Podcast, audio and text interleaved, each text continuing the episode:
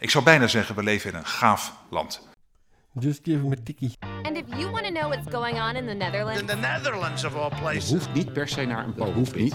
listen to the AAA podcast. We zijn een van de paar landen in de wereld met een triple-E-rating. Aflevering 46. Logic. Waarom luistert de overheid niet graag naar burgers? Dat is de democratie. Dat is eh, maar weer bewezen hiermee.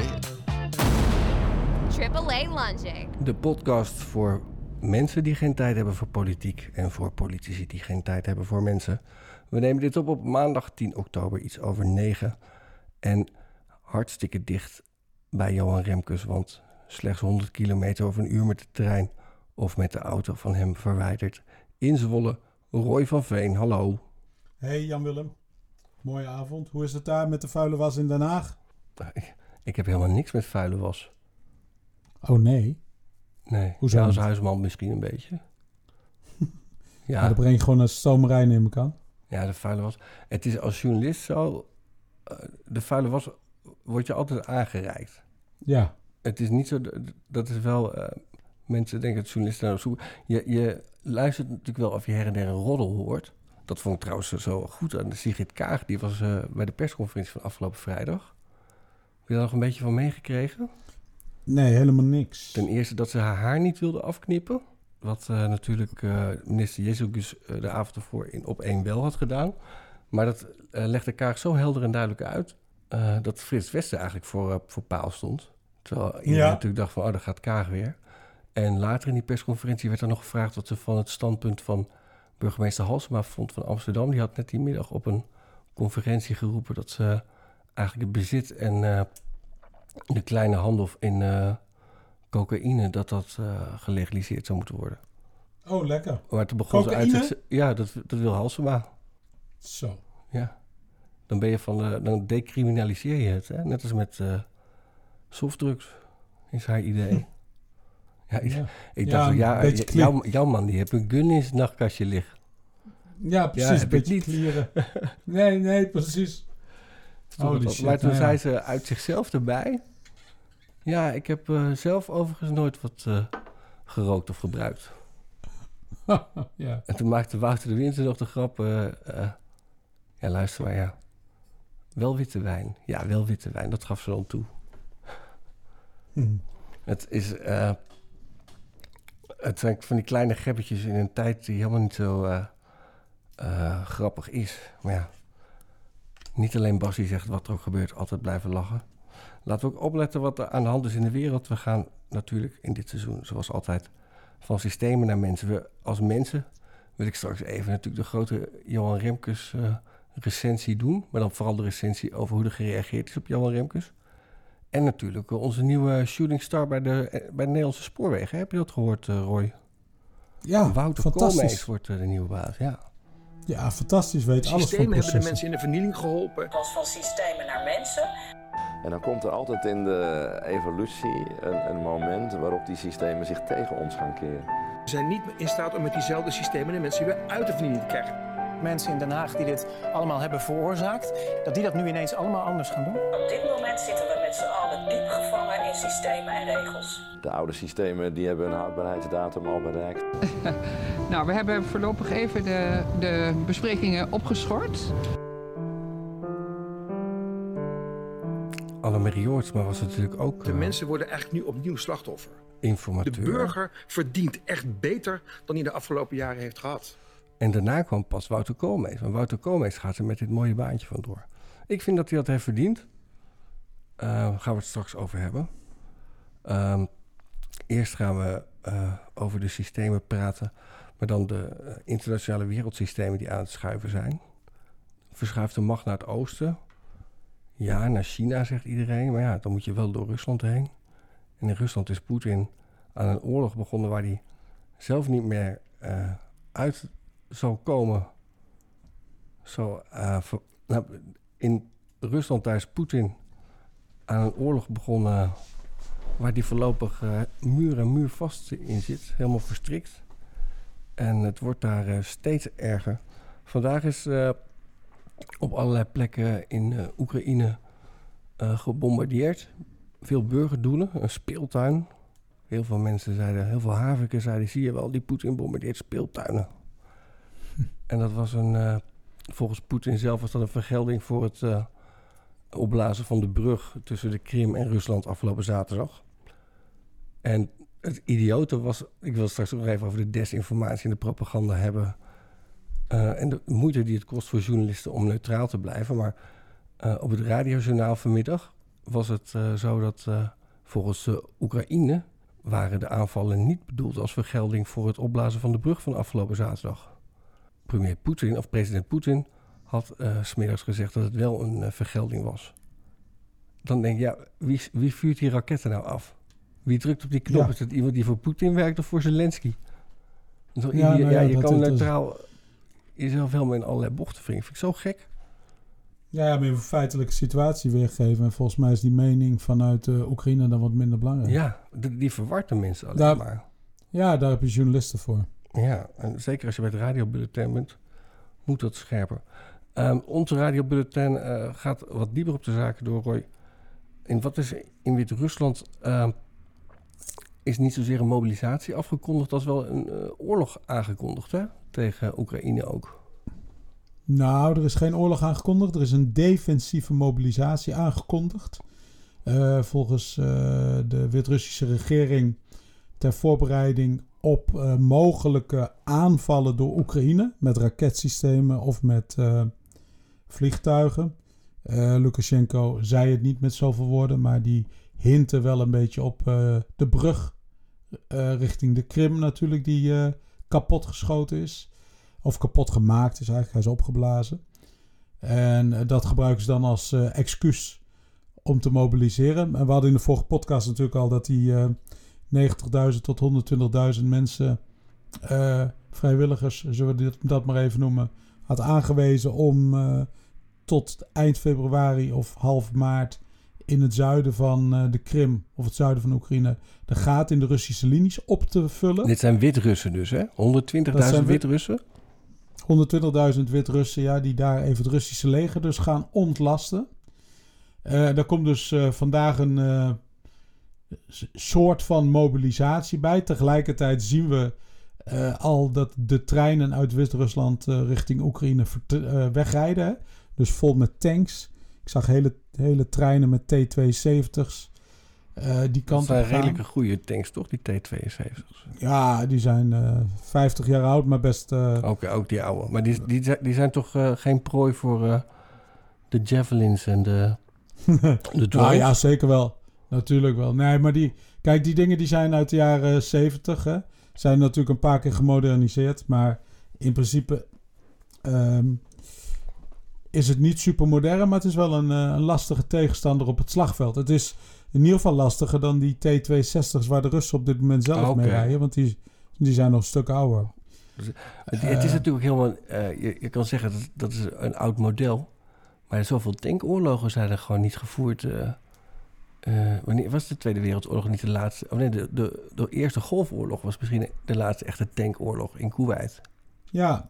Dat was, Ja, dat dat- begin jaren negentig. Ook dat was eh, vooral luchtmacht, hè, wat Ja. daar eh, gebruikt werd. Nee, dus echt een moderne tankoorlog. Israël heb je natuurlijk nog gehad, 1973. Golan. Ja. Toen Israël, Israël werd aangevallen door Egypte en door Syrië. Dat is ook al 50 jaar geleden. 50 jaar geleden, ja. En we hebben her en der in Afrika natuurlijk wel wat dingetjes gehad. Maar eh, niet zo grootschalig als nu het geval is dat er eh 12, 1300 echt zeer grove, zware tanks eh, in actie zijn. Die worden bijbesteld eh, door Poetin. Dat wordt toch wel overal op gezinspeeld dat Lukashenko gewoon all-out de, samen met Poetin eh, ten oorlog eh, trekt. Wordt dan gezegd, is hij, hij, dat wordt dan gezegd, Lukashenko is een verzal van eh, Poetin. Maar als je zoveel troepen levert, dan ben je toch wel meer dan een verzal, toch? Dan heb je ook wel wat militair strategisch in de melk te brokkelen. Nee, hij is een vazal. Ja. Kijk, ik bedoel, als, als Lukashenko zijn, eh, zijn adertje met Rusland verbreekt, dan gooit de, de bevolking hem vandaag nog het land uit. Ehm, dus dat gaat hij zo lang mogelijk in stand houden. En hij gaat zo lang mogelijk profiteren van die situatie om zijn eigen positie te verbeteren, financieel gezien. Oh, je bedoelt, Eh, maar, maar- het- maar- niet, alleen, niet alleen qua macht. Dus ik, ik zat juist meer aan macht te denken. Wit-Rusland eh, wordt natuurlijk eh, wat minder het schootontje van Rusland... als ze zo'n grote militaire bijdrage leveren. Zeker als je ziet wat de Russen allemaal verloren hebben al het afgelopen half jaar. Nou, zijn onderhandelingspositie zou wat beter kunnen worden. Ja, toch moeten, zou je Ehm, zeggen, ja. Ja, nou ja, goed. Hij, hij begint natuurlijk met een grote achterstand. Hij heeft al eerder eh, Rusland, eh, nog voor de oorlog eigenlijk, eh, vrije toegang tot het land gegeven. En bepaalde plekken geleend, waar Russen dan met vliegtuigen en helikopters konden oefenen. Ehm, dus wat dat betreft loopt hij wel heel erg aan de band van Rusland. Eh, maar ja, dan kun je de vraag stellen van in welke mate besluit Nederland dan vrij wat hij doet binnen een bondgenootschap als de NAVO. Ik bedoel, als NAVO ons vraagt om iets te Ja. doen, dan zijn we denk ik ook niet vrij om het te weigeren. Dat is waar. Maar goed, het gaat wel om een, een eh, mobilisatie van 90.000 mensen. Erbij nog Plus nog ja. Dus dat is een 200.000 erbij. Ja. Ja, ja, ja, dat is wel stevig, ja. Hoeveel mensen wonen er eigenlijk in Wit-Rusland? Hoeveel, dat gaan we 12 even miljoen. opzoeken. 12, 12 miljoen. En Zo, ik, hoe lang zou het in Nederland duren voordat je 200.000 soldaten op de been hebt? nou, die hebben we niet. Nee. We hebben er 30.000 of zo, 40.000. Dus die moeten we gaan trainen. Dus dat duurt eh, een maand of zes. Eh, behalve als je Oekraïens bent. Want dan kun je met anderhalve week ongeveer met een panzerhouwits eh, aan de gang. Dus wat dat betreft... Ja, wat is jouw ja, verklaring daarvoor? Als je dat toch opwerpt, dan- je wil, je wil daar iets over kwijt. Ik hoor het. Nou, ze zijn hyper intelligent natuurlijk. Dat blijkt Ja, wel. dat is waar. Ik ben niet voor niks met een Oekraïnse getrouwd natuurlijk. Nee, precies. Ik, ik kan het weten. Ja. Ehm, nee, maar ze zijn... eh, kijk, zij vechten die, die Oekraïners vechten die oorlog op... eh, eh, met NATO-doctrine. Dus ze hebben een NAVO een manier van verdedigen en aanvallen aangeleerd. Eh, dat is een soort eh, methodiek waarbij je als het ware... eh, als, zoals een inktvis eigenlijk vecht. Hè? Dus met je tentakels naar voren en dan eh, kijken waar je het gaatje vindt. Ehm, dat is iets wat je niet eh, in een gecombineerde set- setting met luchtmacht, artillerie en infanterie en tanks. Dat leer je niet in eh, tien dagen of in twee maanden. Daar ben je enkele jaren mee bezig. En het feit dat ze het best goed beheersen, eh, ook de mate waarin ze op een NAVO-manier bewegen, gekleed zijn. Gekleed waren al op de dag dat eh, Rusland nu dit jaar aanviel. Ja, want Geeft niet wel vergeten, aan- dit conflict bestaat al sinds 2014. En toen, 2014, ja dus zeker. de- al, die, eh, al die acht, negen jaar is er dus in Oekraïne echt veel zorg besteed aan de opleiding van militairen. Dat werpt dus nu Ja, precies. af. Naar en dan is het een kwestie van de, eh, de moraal, denk ik, hè? Nou ja, je hebt in eerste instantie eh, tien jaar goede training gehad. Dus je hebt een hoop eh, actieve soldaten die iets kunnen en een goede reserve. Mhm. Dan verdedig je je eigen land. Tegen Dat een, bedoel ik, ja. aan- Jij bent tegen een aantoonbaar, de morele- aantoonbaar, ja, aantoonbaar slechterik. Mhm. En ook door de wereldmedia word je ja, risico, ja, risicoloos eh, de hoek ingeschreven als eh, de nieuwe witte ridder die de wereld gaat redden, hè, die de democratie beschermt. Ja. Dus, je, dus, dus je bent ook echt de, ja, de, de hoe noem je dat, eh, zo'n figuur? Maar zeg maar de Lancelot van, de, van het gebeuren. Er was Oh, iemand die het had voorspeld hè, dat, dat Thierry Baudet zijn kind Lancelot ging noemen. Ja, dat was Dus allemaal hele weirde ja. namen. Dus, totaal was een, dat was een, zo'n eh, geestig, eh, grappige Twitter-account die allemaal gekke namen bracht. Stond ook, ook tussen. Wat mij vooral eh, opviel in die casus, moeten we het toch even over hebben. Want we zaten net in onze eigen warroom. Maar Thierry Baudet heeft dus de naam van zijn kleine bekendgemaakt in de warroom van Steve Bannon. Ja, Amerikaanse. Amerikaanse. Ja, waarom bizar? Nou ja, dat je zo'n plek daarvoor kiest. En eh, ja, ik weet Nou, ik vind meer dat je daar zo'n plek voor krijgt ook. Hoe, laten we wel wezen. Nou, in- nee, hij pakte, hij pakte het moment, hè. Het was niet zo dat Steve Bannon zei van... joh, hoe heet je kind? Nee, hij... Steve Bannon die wierp het op zo van... hey, eh, Jij hebt net iets groots meegemaakt. Wat is er aan de hand? Ja, was hij niet alleen om die reden dan te gast? Ging het over iets anders? Ja. Het is het enige wat blijft hangen bij mij. Ja, dat is bij mij ook, ja. ja. Ja. Ja. Maar het, het ging over iets anders dus bij, eh, bij Thierry. Het ging natuurlijk wel Ja, over, ging over- Hij is er weer openlijk eh, Rusland eh, bijgevallen in een op camera ge- opgenomen interview, hè? Nou ja, volgens mij hoorde ik hem ook in de Tweede Kamer dingen zeggen dat je... Waar je toch wel eh, poeh, ernstig twijfels hebt bij Zou zijn hij dan ook toch mentale ja. gezondheid. Nou ja, of de Never Bite the Hand That Feeds You. Want er is natuurlijk eh, allerlei journalistiek onderzoek gepresenteerd... waaruit blijkt dat er een miljoenen vanuit eh, het Kremlin... naar eh, rechtse en populistische partijen in Europa is gestroomd de afgelopen jaren. Ja, misschien wordt hij wel voor betaald.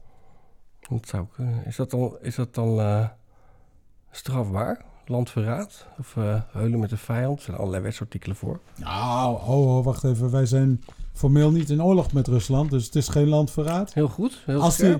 Ja. als, die betaal, als die betaald wordt door een externe partij, dan is het niet anders dan eh, de Partij voor de Dieren, die betaald werd door de vegetarische slager.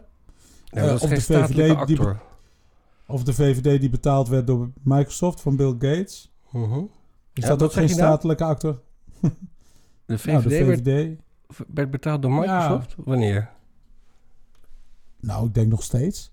Ze is een van de grote sponsors daar. KPN, Microsoft. Dus dat kun je gewoon in een jaarverslag lezen hoor. Gewoon de en dat is gewoon toegestaan, Oh, nee, hè? dat- ja, nee, ja, dat mag het, ja. Nou ja, ja, sponsors gewoon. En eh, nou, daar zitten afspraken omheen. En dat mag Ja, gewoon. Vind ik ook. Maar ik vind dat we daar niet, niet zo geheimzinnig dan verder over moeten doen. Dan moet je gewoon het Amerikaanse systeem met alles openbaar, vanaf twee tientjes. Eh, en dan is het gewoon maar open en eh, eerlijk. En dan kan je er ook eh, in Ja. je besluitvorming als andere partijen rekening mee houden. Ik heb het even opgezocht. Misdrijven tegen de veiligheid van de staat is het tweede boek van het wetboek van strafrecht, artikel 97.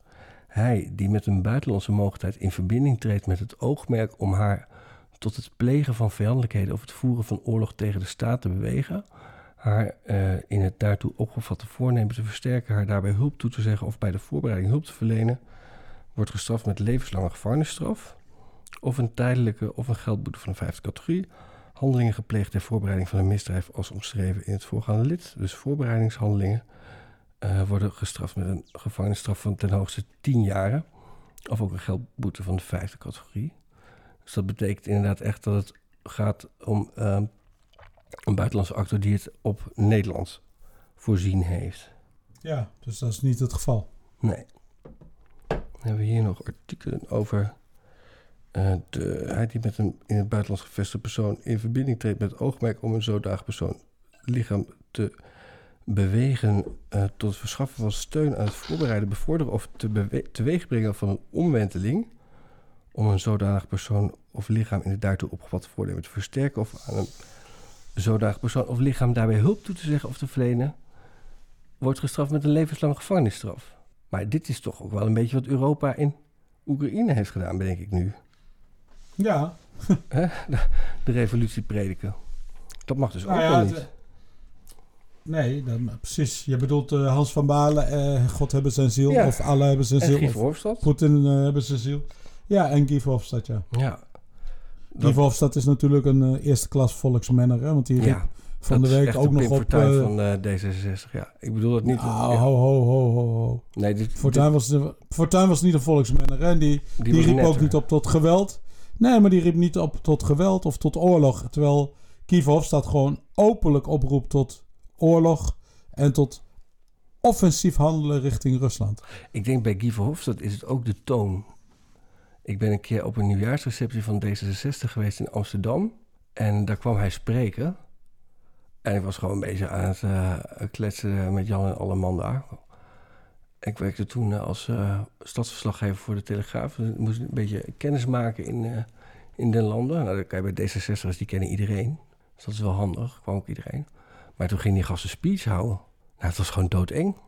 Ja. Dan moeten we meer Europa. Of willen jullie minder? Echt die toon. Helemaal verongelijkt. Terwijl ik dacht van, dude, het gaat toch helemaal niet zo slecht met eh, de sociaal-liberale levenswijze in het uh, Europese. Helemaal niet in Nederland, helemaal niet in Amsterdam. Nee. Ja, en ik vroeg ze, nou, de, een gezellige, nieuwjaars, gezellige nieuwjaarsbol uh, heb je gehouden. Ja, hij is altijd ja. zo, werd al gezegd. Jezus.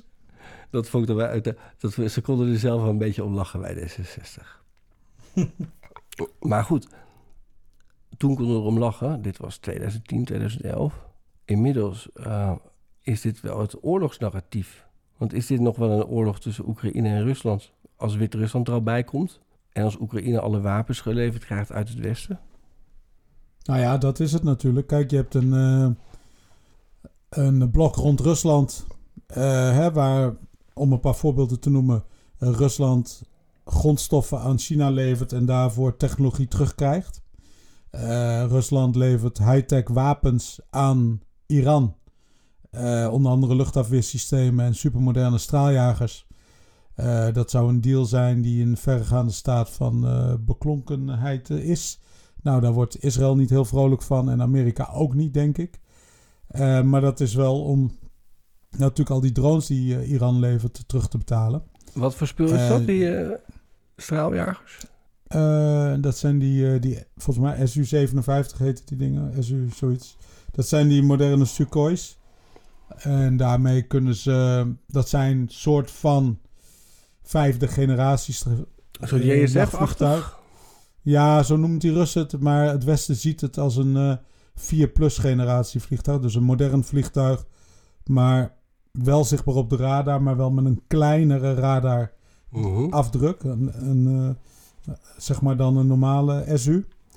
En uh, de, de F-35, de Joint is nog weer kleiner. Oké. Uh, dus het zijn modernere straaljagers als wat Iran nu heeft. En best wel gevaarlijk. En dit, dat luchtafweer, de, die S-400, zeg maar het grote broertje van de Buk. Ja, dat zijn wel systemen waar je niet vrolijk van wordt als jouw tegenstander die heeft. En waarom zijn die drones die Rusland dan krijgt van Iran zo goed? Nee, die zijn niet goed. Um, maar ze zijn vooral goedkoop en ze zijn met veel. Dus ze, Aha. Ja, ze doen natuurlijk erg schade. Kijk, als jij uh, 200 van die dingen op een stad als Odessa afstuurt... en er slaan er 80 in, dan heb je wel een hoop paniek. Het is een beetje vergelijkbaar met de, met de V1's van Duitsland. Toen de tijd op Londen, weet je. Schoten ze er uh, 400, 500 af richting Londen. En een klein deel haalde de stad maar, want het merendeel werd onderweg eh, neergeschoten door uh, de luchtverdediging van de Engelsen. Of uh, verongelukte, omdat het gewoon nou ja, hele primitieve technologie was. maar die paar die landen zorgden wel voor, een, nou ja, die, neer, die ontploften, die dus schade deden, zorgden voor enorme paniek.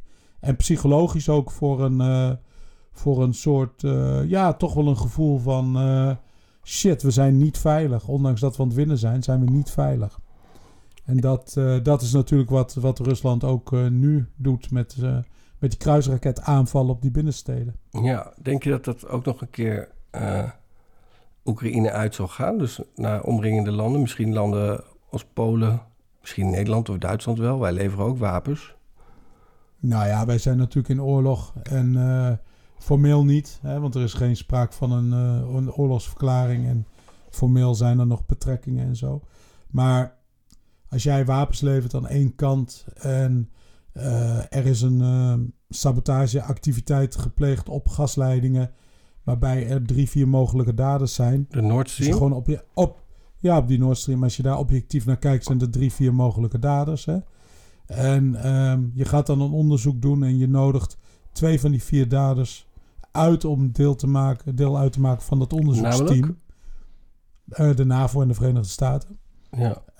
Hè, dat is, en dan ga ik niet zeggen dat zij het gedaan hebben, hè, begrijp me niet verkeerd. Maar als jij een objectief onderzoek wil doen, waarbij je naar de vier daders wil kijken, dus NAVO, Verenigde Staten, Duitsland uh, en Rusland, dat zijn de meest voor de hand liggende daders, dan is het niet handig als je zeg maar NAVO en Amerika bij dat onderzoek gaat betrekken.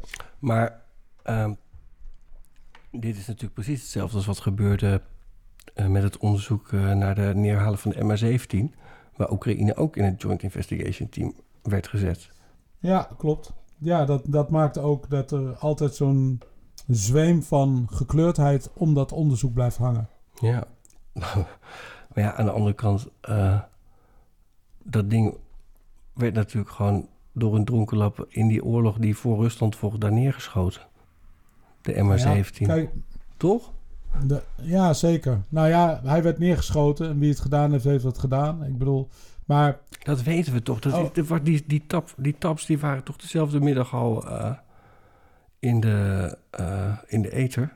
We we kregen toch diezelfde Ja, ja, avond al op het journaal al van... eh, Nee, eh, maar die, wat ik probeer... Kijk, kijk we- weet je... bij Nord punt Stream is, weten we iemand nog had- niks. Nee, maar dat klopt. Maar, maar zo'n zo'n ding ook, iemand haalt een trekker over. Eh, maar dat wil niet zeggen dat die andere kant dan helemaal netjes daarin heeft gezeten. Hè? Ik bedoel, ook toen was er sprake van, vanuit de Oekraïnse kant, er waren veel luchtaanvallen. Die Ja. zaten ook op, op vliegroutes. Eh, noem het allemaal maar op. En Ja, zeker. Eh, ja, die ochtend, die daar ochtend lok je- waren nog vliegtuigen neergeschoten. ja, daar lok je het een en ander uit. En vervolgens komt er een eh, burgervliegtuig over en die wordt uit de lucht geknald. Ja, het, Dat- eigenlijk het, dat- het hele punt van die MH17 is gewoon dat we als eh, luchtvaartmaatschappijen, en KLM was een van de partijen die daarbij betrokken was, eerder hadden moeten afspreken om, om dat gebied heen te vliegen. Die ochtend, ik, Nou, weet, dat- ik weet nog heel goed, ik had daar mijn, mooi, mijn allermooiste verhaal wat ik ooit geschreven heb voor de Telegraaf, vind ik zelf. Mooiste onderzoeksjournalistieke verhaal. Dat leverde ik- echt letterlijk op het moment in dat op eh, de televisie zo'n eh, balkje verscheen met extra journaal wegens neerstorten van een vliegtuig boven Rusland dat vanaf Schiphol was vertrokken. Ik wist Zo. meteen van ja, dat is, die ochtend was al eh gewacht gemaakt voor allerlei eh, eh, luchtgevechten daar. Ik wist meteen van ja, dit is goed mis. Ja. Ja, dat eh, ja, alles overhoop toen. Verhaal is in de zondagskrant weg, eh, weggevallen online. Ja, hij heeft nog steeds goed geknald hoor. Ging over de postcode loterij. Wil ik nog een keer een hele uitzending aan wijden. Dat is zo'n grappig verhaal. Hoe, hoe zij hun Haagse lobby eh, hebben opgezet. Maar dat doet er nu niet toe. Ehm, over Nord Stream en ehm, vooral over wat je... Ik wil eigenlijk straks verder met wat jij daarvoor zei van... De facto is het Westen al in oorlog met Rusland. Ook al is er dan geen officiële oorlogsverklaring. Maar ehm, Nee, kijk, ja, je hebt die, die internationale wapenhandel natuurlijk, waarbij allerlei partijen zieltjes aan het winnen zijn. En ehm, nou ja, wapens voor technologie ruilen of eh, graan voor eh, manschappen ruilen, hè, wat Rusland doet. Eh, en ook het Westen is daar druk mee. Hè. Wij leveren ook, hè, als je naar Nederland kijkt, wij hebben luchtdoelgeschut aan Slovenië geleverd. Waardoor Slovenië zijn Russische luchtdoelgeschut aan Oekraïne kon leveren. Weet je, dan kunnen we net doen alsof wij schone handen hebben. Maar in beginsel hebben wij daar indirect wapens geleverd aan, we eh, hebben toch ook Oekraïne. gewoon rechtstreeks wapens geleverd aan Oekraïne. Jazeker, en dat is dan lichter materiaal dan luchtafweer. Omdat wij daar eh, met Duitsland afspraken over hebben. En, eh, en wat we aan zwaar materiaal leveren is heel beperkt. Hè? Vijf kanonnen, wel wat antitankwapens, maar ook de lichte soort. We weten trouwens natuurlijk niet wat Nederland eh, nog levert eh, op het gebied van inlichtingen en eh, eh, cyber eh, warfare. Hè? Daar zijn we natuurlijk wel weer heel goed in. Daar zijn we zeker goed we hebben in. En toch daar de, zullen we ook... de gruwen gehackt. Ja, nee, maar daar zullen we ook zeker bij betrokken zijn. Ja, Ja. absoluut. Dus eh, misschien dat daar de grote meerwaarde in zit. Maar eh, wanneer. De, ik heb het Nou, de idee dat we steeds dichter bij het punt komen dat, het, dat wij echt in die oorlog betrokken gaan worden.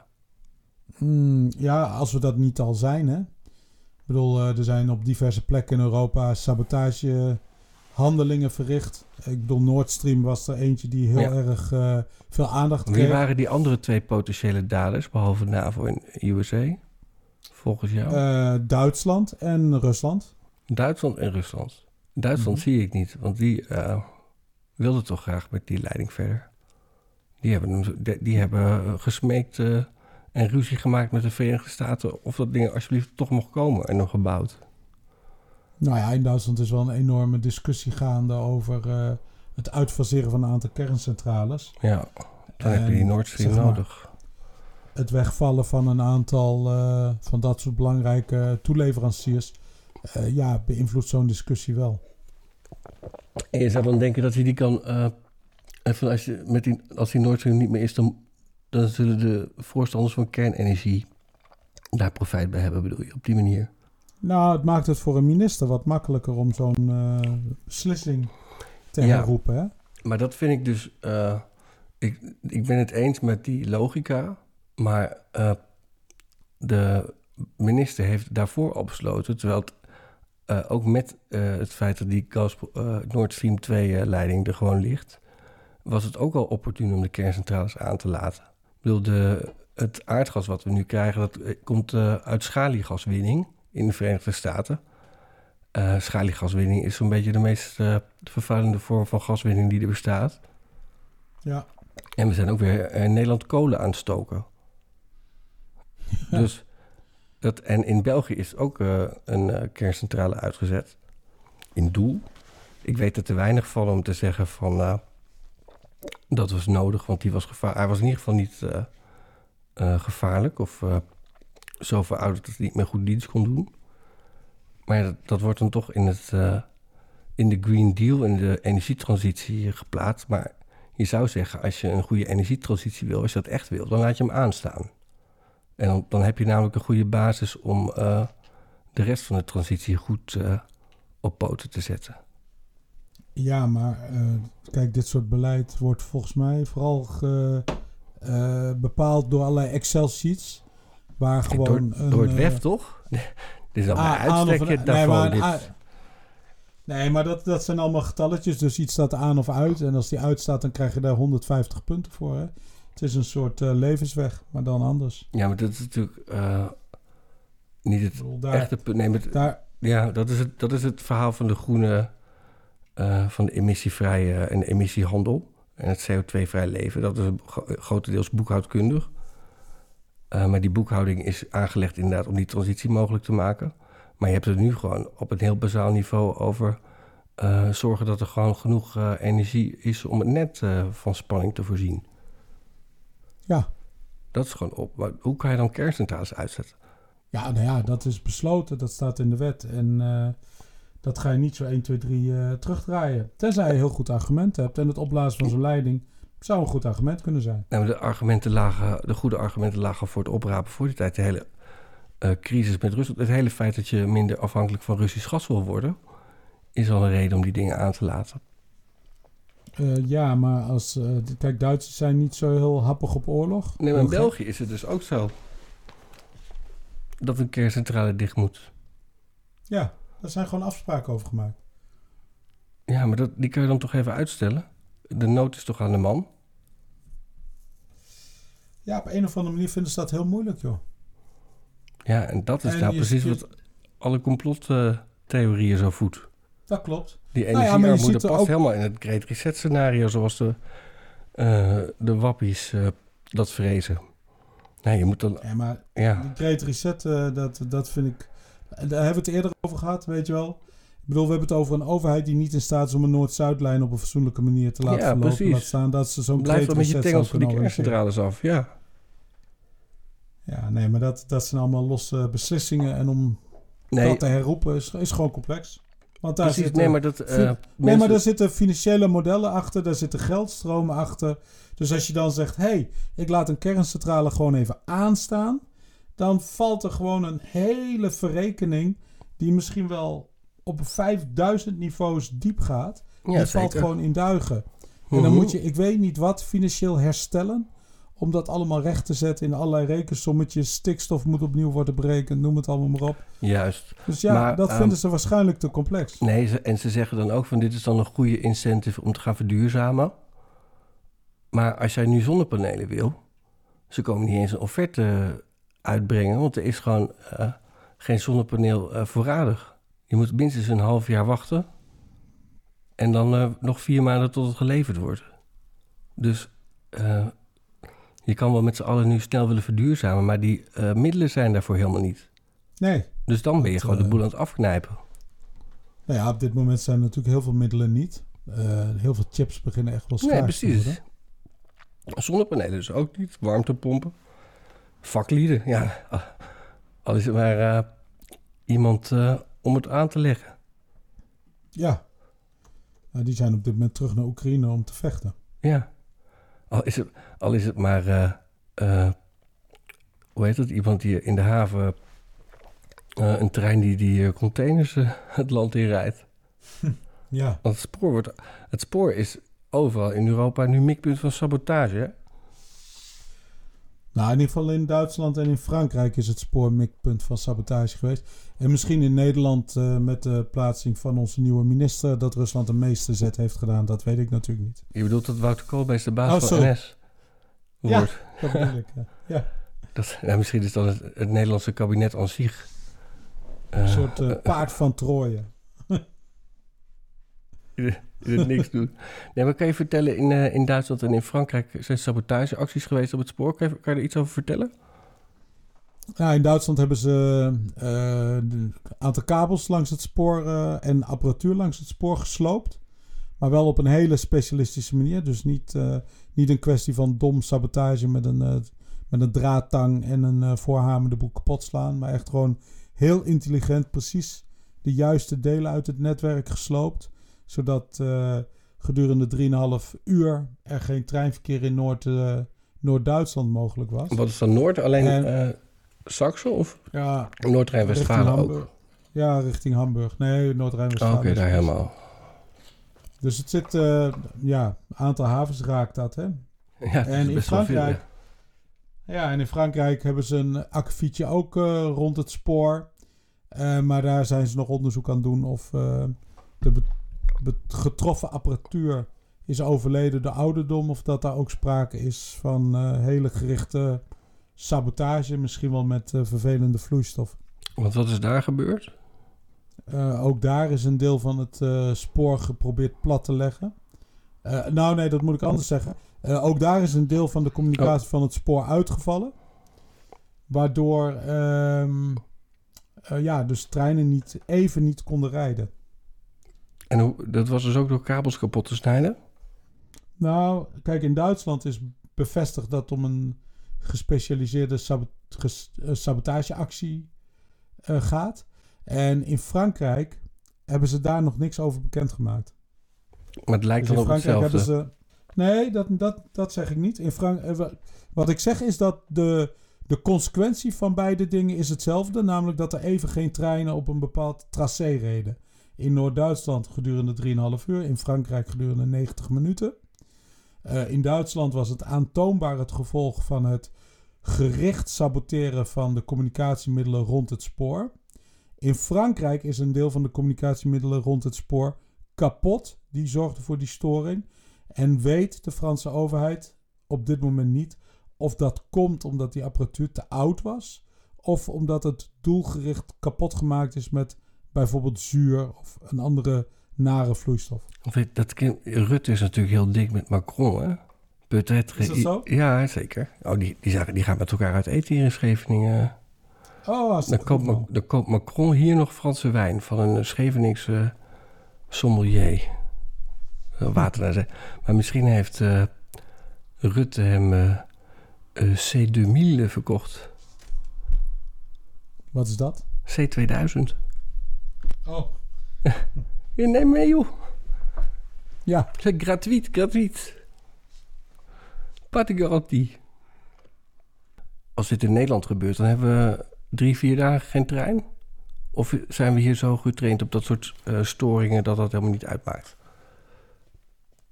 Eh, nou ja, we hebben nu een storing eh, gehad in de Flevopolder door stroom. Ja. En dat heeft eh, vier weken of zo geduurd. Precies. En ik weet niet, niet eens of het nu eigenlijk is eh, opgelost al. Want jij durft niet meer met de trein. Mhm. Of is dat het niet? Nou, ik, nee, maar ik reis een stuk minder met de trein. Dat klopt wel, ja. Is dat ook om, vanwege de eh, onbe- on- onbetrouwbaarheid van de dienstregeling, lijkt mij? Nou, het is vooral vanwege de nare kwaliteit van de dienstverlening. Hè? Dus, ehm, dus je zit in... dus Blauwnet en zo gebruik ik nog wel. De regionale Maar, lijnen. eh, dus dat zijn de regionale lijnen die niet geëxploiteerd worden door de NS. Maar NS zelf gebruik ik een heel stuk minder. Omdat treinen de laatste paar keer dat ik hem gebruikte echt overvol waren. Ja, en vreselijk. goor. Goor, dus eh, toiletten goor. Overal bierflessen. eh, zakken chips, troep. Ehm, en ze rijden met halve treinen. Er vallen ook veel treinen uit. Als je dan in Hilversum op het station staat, Dan zie je in één keer dat er gewoon vier, vijf treinen daar gewoon uitvallen. In En dan moet je maar zien hoe je in Utrecht komt. De vorige keer dat dit was, zo erg, in mijn herinnering, dat was in 2002, toen net na de Fortuinrevolte. Toen had je het rondje om de kerk. Dat Ja. je ook niet mee kon, dat je als sardientjes in werd gepakt. Dat is, en dat is ook eigenlijk een tijd die zich gewoon een beetje eh, eh, politiek laat vergelijken met die van nu. Van eh, de wet over van alles regeert, maar niet over waar de mensen dagelijks behoefte aan hebben. Hè, dat, de basis werd een beetje veronachtzaamd. Men was bezig met euthanasie of met... ja, we hadden toen Zalm met zijn begroting... wat, heeft, wat heeft Paars 2 allemaal gedaan? Dat was al, 2, ja, dat- Jezus, man, dat- dat die waren klaar geleden. toen, hè? Ja. Klaar? Nee, er, werd ook, er werd ook toen heel veel in de achterkamertjes besloten. Daardoor nog kon nog zo'n fortuin zo populair eh, zijn. En dat zie je nu eh, in eh, een super vergevorderde, op een vergevorderde manier gebeuren. Ik bedoel, nu is alles afgetikt. Ik bedoel, zo'n Ja. Gert-Jan Segers, die durft niet eens eh, meer zijn mond open te doen. Want die, die weet gewoon dat hij ziel en zaligheid verkocht heeft. En voor wat? Waarover bedoel je, durft hij zijn mond niet meer open te doen? Nou, eh, kinderen toeslagen, dat soort dingen. Ja, maar ja, dat- Ehm, hoe vaak kan je excuses daarvoor aanbieden? Je moet het ook toch een keer gaan oplossen. Nee, je moet het een keer gaan oplossen. Maar ga dan daar eens actief managen. Ik bedoel, er zijn nu nog steeds bergkinderen niet thuis, terug bij hun ouders. En eh, ze weten van een hele hoop gevallen niet eens hoe het precies zit. Ik bedoel, en laten we even reëel zijn, dat is een belastingfuck-up. Dat komt uit de stal van meneer Koolmees, toch? Eh, sociale zaken, dit was de Belastingdienst, toch? Bij, oh ja, Belastingdienst, Finance. Finance, maar dat... eh, nou, het, was, eh, het komt uit de koker van een zelflerend algoritme... waar gewoon geen mens toezicht op heeft gehouden. En dat is gewoon wel weer heel erg Rutte. Van, ja, we hebben het uitbesteed. Maar dat is gewoon te laat ontkend. Wist je dat zelfs Politico een groot verhaal had over de toeslagenaffaire vandaag? Nee, Die zien, het als een soort, ja, die zien het als een soort eh, waarschuwing voor overheden in hun gebruik met eh, kunstmatige intelligentie en met zelflerende eh, algoritmes. Nee, denk, oh, dat ben je. ja, maar dat lijkt me toch het minste dat we als samenleving hiervan moeten gaan doen. Namelijk leren van deze fouten. Zorgen dat het nooit meer gebeurt. En niet alleen hier, maar ook niet in het buitenland. Ja. Ja. Maar jij bent dus geen fan van Wouter Koolmees? Nee. Ik dacht, eindelijk hebben we iemand die eh, bij de NS voor een beetje disco kan zorgen. De systemen hebben de mensen in de vernieling geholpen. was van systemen naar mensen. En we zijn niet in staat om met diezelfde systemen de mensen weer uit de vernieling te krijgen. Op dit moment zitten we met z'n allen diep gevangen in systemen en regels. De burger verdient echt beter. Mensen in Den Haag die dit allemaal hebben veroorzaakt, dat die dat nu ineens allemaal anders gaan doen. De mensen worden eigenlijk nu opnieuw slachtoffer. De burger verdient echt beter dan hij de afgelopen jaren heeft gehad. Zullen we even... Een, ik heb een stukje gevonden, een videootje van Wouter Koolmees... waar hij het heeft over de kinderopvangtoeslag uit 2021. We kunnen een beetje... Want eh, wat ik even aan eh, Wouter Koolmees wil laten horen... is dat hij... eh, het is een echte technocraat... maar wel echt de meest gezellige technocraat die je ooit hebt leren kennen. Hij kan ook echt die regeerakkoorden op de achterkant van een sigarendoosje... bij wijze van spreken eh, uitrekenen. Maar hij doet het altijd heel eh, joviaal, heel open en eh, heel goed lachs. En ik vind ook behoorlijk transparant. Dus ik denk dat de NS er wel goede aan heeft. Dit staat overigens helemaal los van het feit dat hij natuurlijk via de baantjescarousel daar beland is. Ik denk dat de mensen daar zo boos over zijn. Denk je dat niet? Nou ja, het, is natuurlijk gewoon bijzonder dat je iemand die aantoonbaar geen verstand heeft van de, van de spoorwegen en van dat soort logistieke processen, dat je die daar neer gaat zetten. Ja, Ja. dat is een heel, hele gekke keus. De mensen zijn... Het gaat om dat je kan omdenken. Ik ga het je laten horen. En laat ik beginnen met de constatering dat medewerkers, leidinggevenden en ondernemers in de kinderopvang, maar ook de ouders, door de komst van het coronavirus een jaar geleden, al noodgedwongen moesten omdenken. En dat deden jullie. En belangrijker nog, jullie handelden razendsnel. Jullie zijn, om het zo maar eens te zeggen, ervaringsdeskundige omdenkers en omdoeners. Want toen de kinderopvang een jaar geleden van de ene op de andere dag dicht moest, stonden jullie aan de lat om in zeer korte tijd noodopvang op te zetten voor kinderen van ouders die hard nodig waren. Om de crisis te bestrijden en het land draaiende te houden. Ondanks de zorgen die sommigen van jullie toen ook hadden, jullie stonden er wel. En jullie stonden er opnieuw toen Nederland... Kan je zo voor de conducteurs gebruiken dit? Een prestatie van formaat. Ja. Waar jullie terecht trots op mogen zijn. En waarvoor ik heel veel waardering heb. En met mij het hele demissionaire kabinet. Oh, toen waren ze al demissionair. graag nog eens gezegd hebben. Nu, een jaar na het begin van de coronacrisis, is er met de vaccinaties licht aan het einde van de tunnel.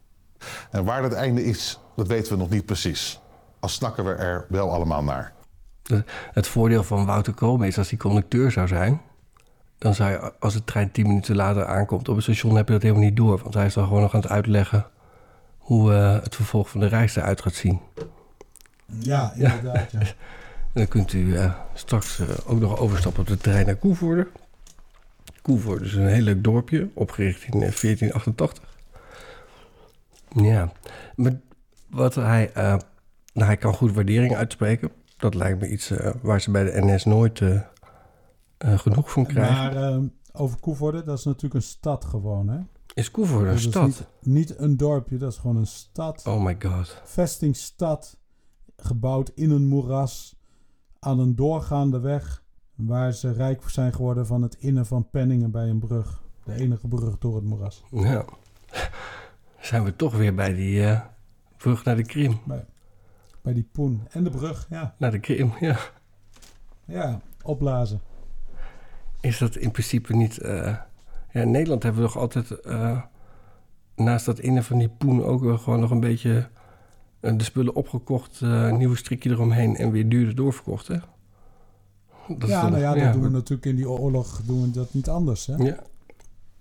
Bedoel, Het zijn Nee. Neder- Nederlandse financiële stromen, althans in Nederland beheerde financiële stromen, die een deel van die oorlog overeind houden. Ja, het is natuurlijk ook zo dat ehm, we hebben eh, Oekraïne gesteund vanuit onze solidariteit.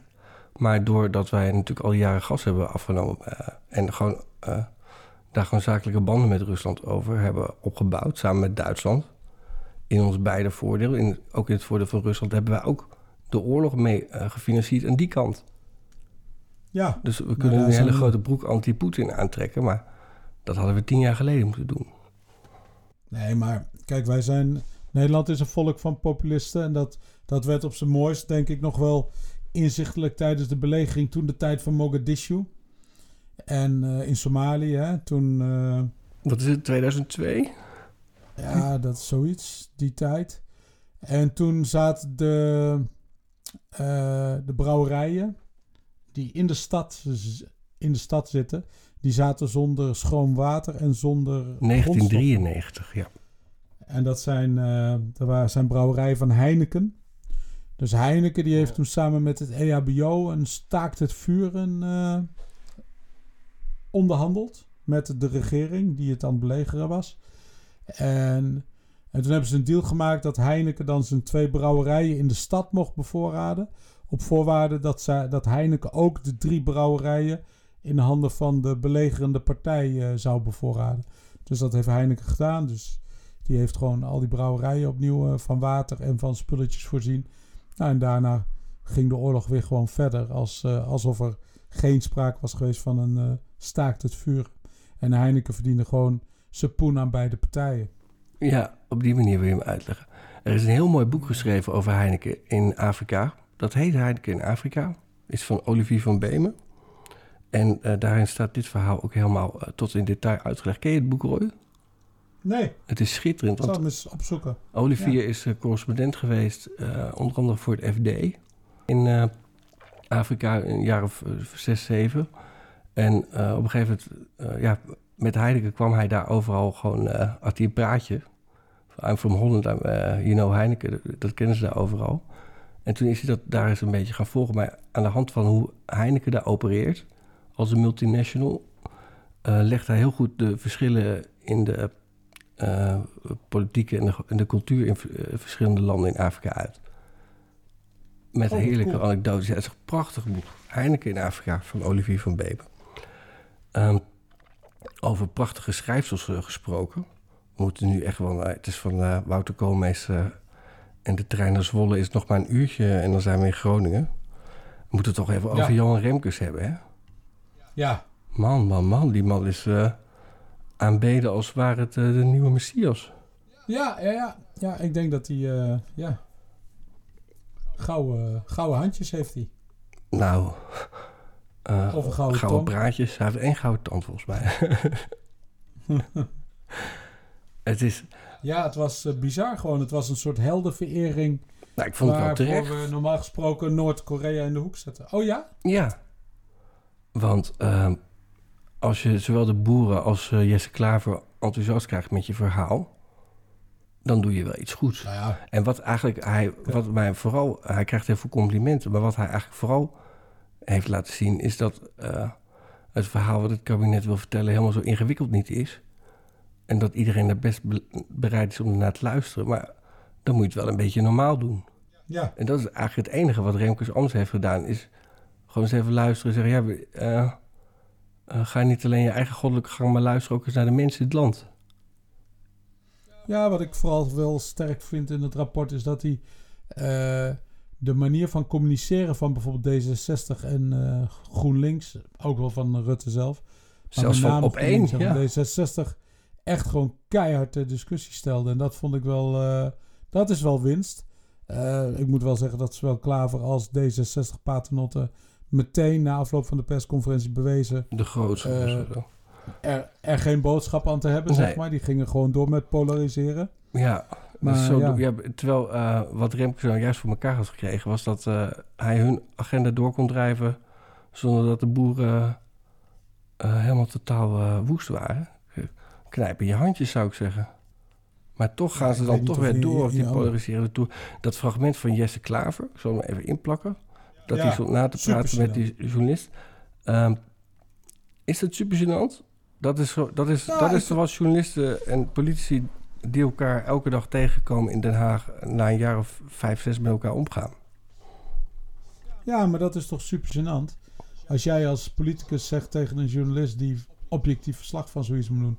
Als jij daar tegen zegt van joh, dit moeten ze er gewoon in stoppen. Zodat. Ook nog het eh, AD, hè? Want Ja. als, als morgen dit iedereen, eh, als morgen iedereen het gelezen heeft en ze, dan gaan ze realiseren dat er eigenlijk niks anders in staat. Nou ja, weet je, dat, dat- het geeft ook wel even aan door wat voor groene bril Klaver zelf Ja. leest. Of hoe slecht hij eigenlijk kan lezen of begrijpend kan lezen. Nou, en wat hij Ehm, dus helemaal heeft gemist... is dat die boeren dus best mee willen werken. Dat is wat Remkes zegt. Er is geen boer die niet om de natuur geeft. Precies. En die uitgestoken hand wordt meteen weer afgehakt, ja. Dat was er dit weekend Ja, nog. Dat, was is- dat eh, Kamerlid Laura Bromet, ze, ze heeft mij geblokkeerd. Ik weet niet op Twitter, om een of andere reden. Maar ze had een energierekening van 50 euro. En ze Oh. moest nu een voorschot van 650 gaan betalen. En iedereen zegt van, wow, Oh. 50 euro. Maar nu weet ik ook weer waarom ze mij geblokkeerd heeft. Ik had een keer iets getwitterd over de echt astronomische hoeveelheid open haardhout... die bij haar in de tuin eh, op een foto in een of andere Oh! tijdschrift stond. Ja, dan heb je geen gas, dan Ja! heb je geen gas meer nodig. Ja, dat kan me nog herinneren. Ja, dat, eh, die tweet weet ik nog, ja. Er zijn dus heel veel mensen eh, in, met, in huis met open haard... die echt voor de autarkie gaan. Open haardhout is in prijs verdubbeld of verdriedubbeld. De- De pallets, die houtpallets, kosten drie keer zoveel als vorig jaar. Zo, dus een vriend van mij en die had een hele pallet liggen. Zeg van, ik ga de komende winter eh, geen kou lijden. Door die lui daar in Den Haag. Ja, ik was, ik Ja. was weer even voorbij de A10 dit weekend, dat kunt u horen. Ehm, maar het idiote is dus Remkes verkoopt dezelfde boodschap. ehm, op een manier dat iedereen het wel pruimt. En in plaats van eh, eh, dat, we, dat iedereen bij zichzelf te raden gaat van hoe kan dat nou? Eh, gaat iedereen weer verder eh, alsof we, op de... Gaat iedereen... En in plaats van dat we nou eens met, met z'n allen stil gaan staan bij hoe kan dat nou? Gaat iedereen Remkes complimenten geven en zijn- terecht pensioen... en vragen, zich afvragen waarom hij nooit premier is geweest. En blijft alles bij het oude. Nou, ik vond de, toonzetting nadat het rapport kwam vanuit de agrarische sector, vond ik gematigd positief. Ja, precies. Dus daar, maar het daar, kabinet daar bleef wacht het nog steeds weer een week met de reactie. Ja, het kabinet wacht een week met een reactie. En GroenLinks en D66 waren Precies, ja. mega negatief en eigenlijk zelfs heel denigerend over, nou, met name de boeren. En dat, dat is tekenend voor die twee lege pakken, vind ik. Ja, maar dat is niet alleen voor die twee lege pakken. Het is ook een beetje tekenend voor de, voor de politiek, toch? Dit, is- Ja, we kunnen nu weer verder sukkelen tot aan eh, de provinciale Ja. statenverkiezingen. Nou ja, de boer-burgerbeweging een was vooral blij dat eh, eh, de kerndepositiewaarde ter discussie wordt gesteld. Dat is de meetmethode aan de hand waarvan die stikstofneerslag wordt vastgesteld. Ja, Ja, ik vond ook... dat is op zich een terecht punt. Ja, zeker. Maar ja, op een of andere manier zou het moeten meten. Koeien, eh, koeien poepen gewoon. Koeien geven stront. Ja. Ja. dan kan je allemaal... eh, dan kan je weer drie of vier jaar gaan overleggen over het nieuw rekenmodel. Die koeien poepen nog steeds. Dus Ja, ja, dat los je niet op. koeien hebt. Nee, maar als je minder koeien hebt, heb je minder stront. Ja, maar moeten we minder koeien hebben? Als wij toch zo'n Ik goede vleesexporteur zijn... Als, als, als de hele wereld ons vlees wil kopen... Ja, meestal in leven, hè, om te fokken. Ja. Toch? Ja. Dat, dus Remkes is ook niet de... eh Remkes is niet de eh, Messias. Het is niet El Salvador, lijkt mij. Wat ik hem wel graag als premier zou hebben. Ja, we hebben eindelijk weer een Johan, hè? Ja. De Arjen Robben van de politiek. Uitgrun. Uitgun, ja. Wat, eh, Nee, ik ja? vind gast. Ja, hij is ook heel benaderbaar. Dat heeft hij met Rutte gemeen. Ja. In Groningen ook. Ja. Want als student kon je al... eh, toen was hij volgens mij minister. Dan kon je gewoon vrijdag in de kroeg. Iedereen wist die komt in de Woldhoorn. Vanaf een uur of zes. Behalve als het weer ministerraad is geweest. Als hij laat is. Maar dan kan je beter even met rust laten. Tot hij een paar borrels op heeft. Want dan is hij zagrijnig. dus eh, ik zit even te kijken naar... Ik had even de uitgebreide biografie van Johan Remkes opgevraagd... eh, bij het eh, documentatiecentrum Nederlandse Politieke Partijen, www.parlement.com. Want ik zat te denken hoeveel van die rapporten om de boel te redden heeft Remkes de afgelopen jaren al niet geschreven. Hij heeft in Den Haag natuurlijk eh, puin geruimd, toen met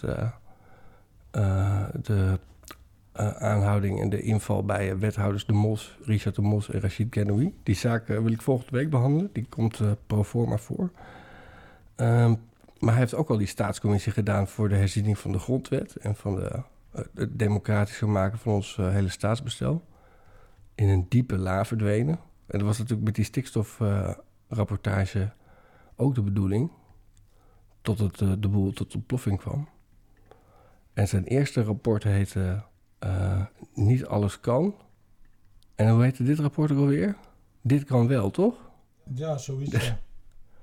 Volkskrant eh, kwam erop. eh, wat, krijgen de volgende, wat krijgen die volgende rapporten nou voor titel? Maar toen kwam ik nog wat andere namen tegen van nota's die Remkes heeft uitgebracht als minister. De nota Mensen, Wensen, Wonen. 2000. Ja. Ja. 2002, minister van Binnenlandse Zaken, het veiligheidsprogramma naar een veiliger samenleving. Dat is echt trouwens een eh, eh, rapport wat nog heel veel wordt geciteerd. Herinde- hij heeft ook al de gemeentelijke herindelingen gedaan. Voortaan wordt uitgegaan van herindelingsplannen die op initiatief van gemeenten of provincies afkomstig zijn. Dus we hebben een beetje einde gemaakt aan de Haagse hegemonie erin. Waar was nou het volgende rapport? Oh, diende in twee- 2002 een wetsvoorstel tot intrekking van de referendumwet in. Daarmee werd de kroonjuweel van D66 weggekegeld. Misschien waren ze daarom nog boos op hem. Waar kwam ik nou? Ik kwam nog één zo'n leuke rapporttitel tegen. Even kijken. Ik zit dus in die biografie van eh, Remkes. Die is dus 17 kantjes lang als je wilt printen. en er staat dus niet eens in over al die onderzoeks die hij de afgelopen jaren heeft gedaan. 17 kantjes lang. 17, ja. 17 kantjes lang. Eh, zwangerschap. Nou, wet, oh, de wet openbaarmaking publieke topinkomens heeft hij ook nog gemaakt. Deze man, deze man moet toch gewoon de baas van Nederland worden, of niet? Ja. Dan heb je in ieder Ja? geval iemand die een beslissing gaat nemen. Dat is ook wel een keer fijn. Ja, maar in principe is het gewoon een regent.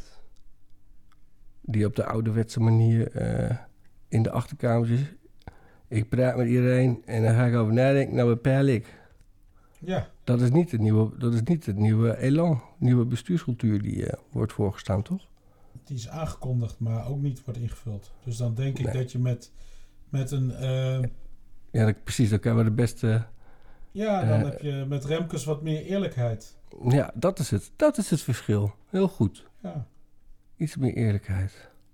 Is dat dan wat er nog wel goed eh, gaat in Nederland? Ik wilde eigenlijk Wop, eh, ik wilde eigenlijk Wouter Koolmees voordragen voor. Dit gaat nog wel goed in Nederland. Moet dan Johan Remkes zijn? Moet Johan Remkes zich... Ja, Ja, vind ik misschien wel. Ja. Nou, vooruit. Johan, proost. Bij ons mag je gewoon in de, in de redactievergadering een borrel eh, drinken. Dat zien we niet eens trouwens, want we doen alles op afstand. Ja, Ja, we, doen het zelf ook. Nee, nee, ik zit aan de thee. Ah, jij zit aan de thee. Nou, dan heb ik Ja, mezelf verraden. Ik heb een eh, Primitivo ingeschonken. dat leek me wel ja, een dat- Primitivo leek me wel toepasselijk eh, in deze. Ehm moet Remke zich met de oorlog gaan bemoeien? Gaan we naar een einde van deze aflevering toe? Remkes, ja, dat, dat eh, ik weet niet. Misschien heeft hij daar een leuke oplossing voor. Maar ik eh, denk wel, eerlijk gezegd, over die oorlog dat we het punt voorbij zijn dat het nog diplomatiek kan worden opgelost. Ja? Ja, ik denk het wel. Ik denk dat. Kijk, Poetin die heeft vandaag half Oekraïne plat gegooid om vooral thuis bij de hardliners te bewijzen dat hij daadkracht heeft. Dat hij nog stoer Daarmee, is. ja. Ja. daarmee hij kan internationaal toch niet zoveel meer winnen. Dus heeft hij gewoon eh, een zwik eh, steden in de vlammen gezet, zodat ze mooie beelden hebben op de tv. Kunnen laten zien in talkshows hoe geweldig dat hypermoderne Russisch materiaal een speeltuin Mhm. en een fietsbrug sloopt. En eh, die vlammen en jammerende Oekraïners, dat is natuurlijk, gaat er in Rusland in als koek. Ook bij de Russische diaspora in Nederland gaat dat er wel goed in. Ehm, dus dat is de enige waar hij nog zieltjes kan winnen. Dus op die manier hoopt hij eh, dat hij wat minder snel uit het raam flikkert. Hij zelf een eh, keer, maar- ja. Hij zelf, ja. Maar ik denk dat het voor hem en voor Lukashenko wel eindig is dit allemaal. Als, het, eh, zeg maar, als de oorlog voorbij is, zijn zij weg. Maar eh, kan dat betekenen, want daarvoor wordt nu gevreesd dat hij misschien dan ook kernwapens gaat inzetten, al dan niet tactisch? Als Nou, ik jou zo hoor, dan, zeg, dan klinkt dan achter die kans niet zo groot. Als ik jou proef. Nee, niet. Helemaal niet eigenlijk. Nee? Eh, Omdat hij dan- Ik bedoel, dan is het echt gewoon af. Wat gebeurt er dan? Als er een kernwapen wordt ingezet, dan, nou, dan denk ik dat in Hoeveel geld? no zit time... Ja, dat wordt links en rechts vergolden. Niet zozeer op burgerdoelen. Maar in no time is alles wat Russisch militair is, inclusief wat er in de ruimte zweeft aan eh, satellieten en zo. Dat is echt wel eh einde oefening. Eh, dus maar dan krijg je dus een soort... eh, kan je dat uitleggen? Dan, dan, dan- dan gaan ze alle... Alles, dan ma- maken ze gewoon je hele strategische infrastructuur kapot. Nou, weet je, het, het- er is een interessant boek over geschreven. In de jaren 60, toen de Koude Oorlog eh, lekker op gang was. En we hadden net die Cuba-crisis achter de rug. Ja. En toen realiseerde eigenlijk het Amerikaanse leger zich dat de kans op een kernoorlog heel groot was. Eh, niet zozeer vanwege die strategische raketten op eh, Cuba of andere strategische raketten, maar omdat zowel het Russische als het Amerikaanse leger op dat moment nog vrij kleine vuurwapens hadden. Van die terugstootloze kanonnen waren dat, of zijn dat. Die hebben ze nog steeds. Maar daar hadden ze specifiek voor die dingetjes, voor die, hè, dat zijn van die lichte kanonnen, die kun je op een jeep zetten, bij wijze van spreken. Daar hadden ze eh, kernwapens voor ontwikkeld, zodat je met zo'n ding, dan kon je dan een granaat, nou ja, een kilometer of acht eh, verderop schieten. En dan op die manier kon je een doorbraak van tanks bijvoorbeeld tegenhouden. Want die En de kunnen niet meer door die radioactieve wolk heen. Precies. En die Amerikanen die zeiden toen van ja, weet je wat, daarmee komt zo'n wapen, eh, zeg maar, ja, wordt de, de inzet van een wapen gecontroleerd ineens door een sergeant. Want zo'n zo'n kanon staat op een jeep, zo'n granaat ligt in die jeep en er is eh, de baas van die jeep, dat is een sergeant, die zegt, joh, we gaan hem even inzetten. En dat, dat vonden die Amerikanen veel te link. Want Ja. kernwapens op onderzeeërs en zo, die worden allemaal gecontroleerd door kapitein. Dus serieuze opleiding, et cetera. En eh, ja, die, die wilden dat, die wilden daar vanaf. En die hebben toen een hele doctrine omgegooid. Eh, en daarna zijn ze met de Russen gaan praten van... hey, wij willen die kleine kernwapens van het front weg hebben. Want daar lopen allerlei maloten die misschien een keer zo'n ding gaan inzetten, dronken of niet. En daar was Rusland het wel mee eens. Dus toen hebben zij... de SALT, SALT-akkoorden, toch? Uit de jaren 70. Ja, precies. Die, Ja. Uiteindelijk leidde dat tot SALT. Maar eerst zijn die kleine raketten weggehaald. Die kleine wapens, die, mor die mortieren en die terugstootloze vuurmonden. En daarna Ja. pas zijn de slagveldwapens weggehaald. En het ging de- dus eigenlijk over ongelukjes die ik, eh, waarvan we het nu lijkt alsof MH17 zo'n ongeluk was. Hè? Dat iemand per Ja, ongeluk precies. in een eh, enthousiaste bui op de verkeerde knop drukt. Ja, Eh, precies. met nou ja, en die Iraanse Ja. Boeing toen de tijd boven de Rode Zee. Ja. Of een eh, wat- wat Amerikaanse visttroller in het, in het Suezkanaal in de jaren Ja. 70. Wat voor tactische, wat voor, heeft, eh, wat voor kernwapens heeft Poetin? Heeft hij ook van die dingen die op, op een, bij wijze van spreken op een jeep kon zetten, die op 8 kilometer werken? Of heeft hij wat grotere... Ja, die heeft alles natuurlijk. Het is gewoon een, kern, gewoon een kernmacht. Dus die hebben strategische raketten die in één keer Washington eh plat gooien Mhm. of, Ber- of Berlijn. Ehm, maar je hebt ook eh, natuurlijk gewoon kleine raketten die op nou, 300, 400 kilometer een kernkop kunnen en, afleveren. het, en het kleinste heeft hij ook voor die, hand, eh, zeg maar voor die handwapens? Nee, ja, dat zijn, het kleinste zullen artilleriegranaten zijn met een kernkop. Of een ongeleide projectiel met een serieuze kernkop. Artilleriegranaat doet niet zo heel veel. En wat, Maar wat, een, hoe eh, groot is de verwoestende impact van zo'n van, van, van zo'n klein eh, wapen? Een, een dorp. Oké. En hoe lang blijft die radioactieve straling daar dan zo hoog dat je niet kan eh, Ah ja, verblijven? vergelijk het met Chernobyl. Het zal ietsje, ietsje steviger zijn, maar het zal wat sneller afbreken. Want het zit niet in een gebouw, dus het verwaait wat eerder. Maar het is veel makkelijker voor hem om een kerncentrale in Oekraïne te ontregelen. Eh, Ja. Waardoor die gaat lekken. Of een kerncentrale in Frankrijk te ontregelen, waardoor die gaat lekken. Of Mhm. ehm, iets te En dan kan ik saboteren. altijd nog zeggen dat het een ongeluk is, ja. Ja, nou ja, dan krijg je in ieder geval discussie erover. En dan het Ja, misschien precies. niet 1, 2, 3 terug, maar op die manier raak je en het Westen en maak je je punt. Dus dat, dat is veel voor de hand liggende. Of ook wel een interessant doelwit natuurlijk voor die Russen is de LNG-terminal in Rotterdam. Dan, eh, Nou, als ja. ze in staat, ik bedoel, dat zal ongetwijfeld op dit moment. Dat is eh, al een keer genoemd hè, op de Russische tv, inderdaad. ja, ik neem aan dat dat zwaar bewaakt wordt door mariniers of zo. Op dit moment. Dat, ja, dat, dat lijkt mij ook. En ehm, jij zegt dus van zodra er echt een eh, kernwapen wordt ingezet, eh, dan, eh, dan noeken we hem echt. eh, of dan, dan, eh, Nou, ik weet niet of wij terug. blazen we, dan blazen we Rusland van, van, de, van, de, van de kaart af. Ja, dat is dan de militair is die dan klaar. militair, ja. precies. Ja. mi- Ja. Ja. De, en dat eh, eh, kan dat binnen een dag? Of staat dat in stelling? Hoe moet ik dat, hoe moet ik dat bedenken? Of Ja, is dat een offensief van een denk- maand? Dat is een offensief van drie dagen, denk ik. Dan is die wel weg. Drie dagen. Jezus, zo snel. Denk, denk ik. Ja, denk ik dat ze de meeste dingen wel... eh, ah, Ja. kijk, Nou, Rusland is natuurlijk ook niet heel supersterk gebleken inderdaad de afgelopen half jaar. Nee, Rusland is niet super sterk, maar laten we het omdraaien. Oekraïne lijkt heel sterk, doet het heel goed. Maar weet ook precies waar ze met welke middelen moeten aanvallen. En dat geeft wel aan dat de informatie die zij vanuit het Westen krijgen... met name vanuit Engeland krijgen zij heel veel informatie... maar dat, die, dat die informatie echt knettergoed is. Ja. En eh, Ja, precies. dat betekent dus als die Rus gekke dingen doet, dan gaan, gaat het Westen met alle middelen die ze, hebben, die ze heeft, op basis van die informatie terugslaan. En volgens mij is trainen een vak. Coachen is het vak. En volgens mij is journalist ook een vak.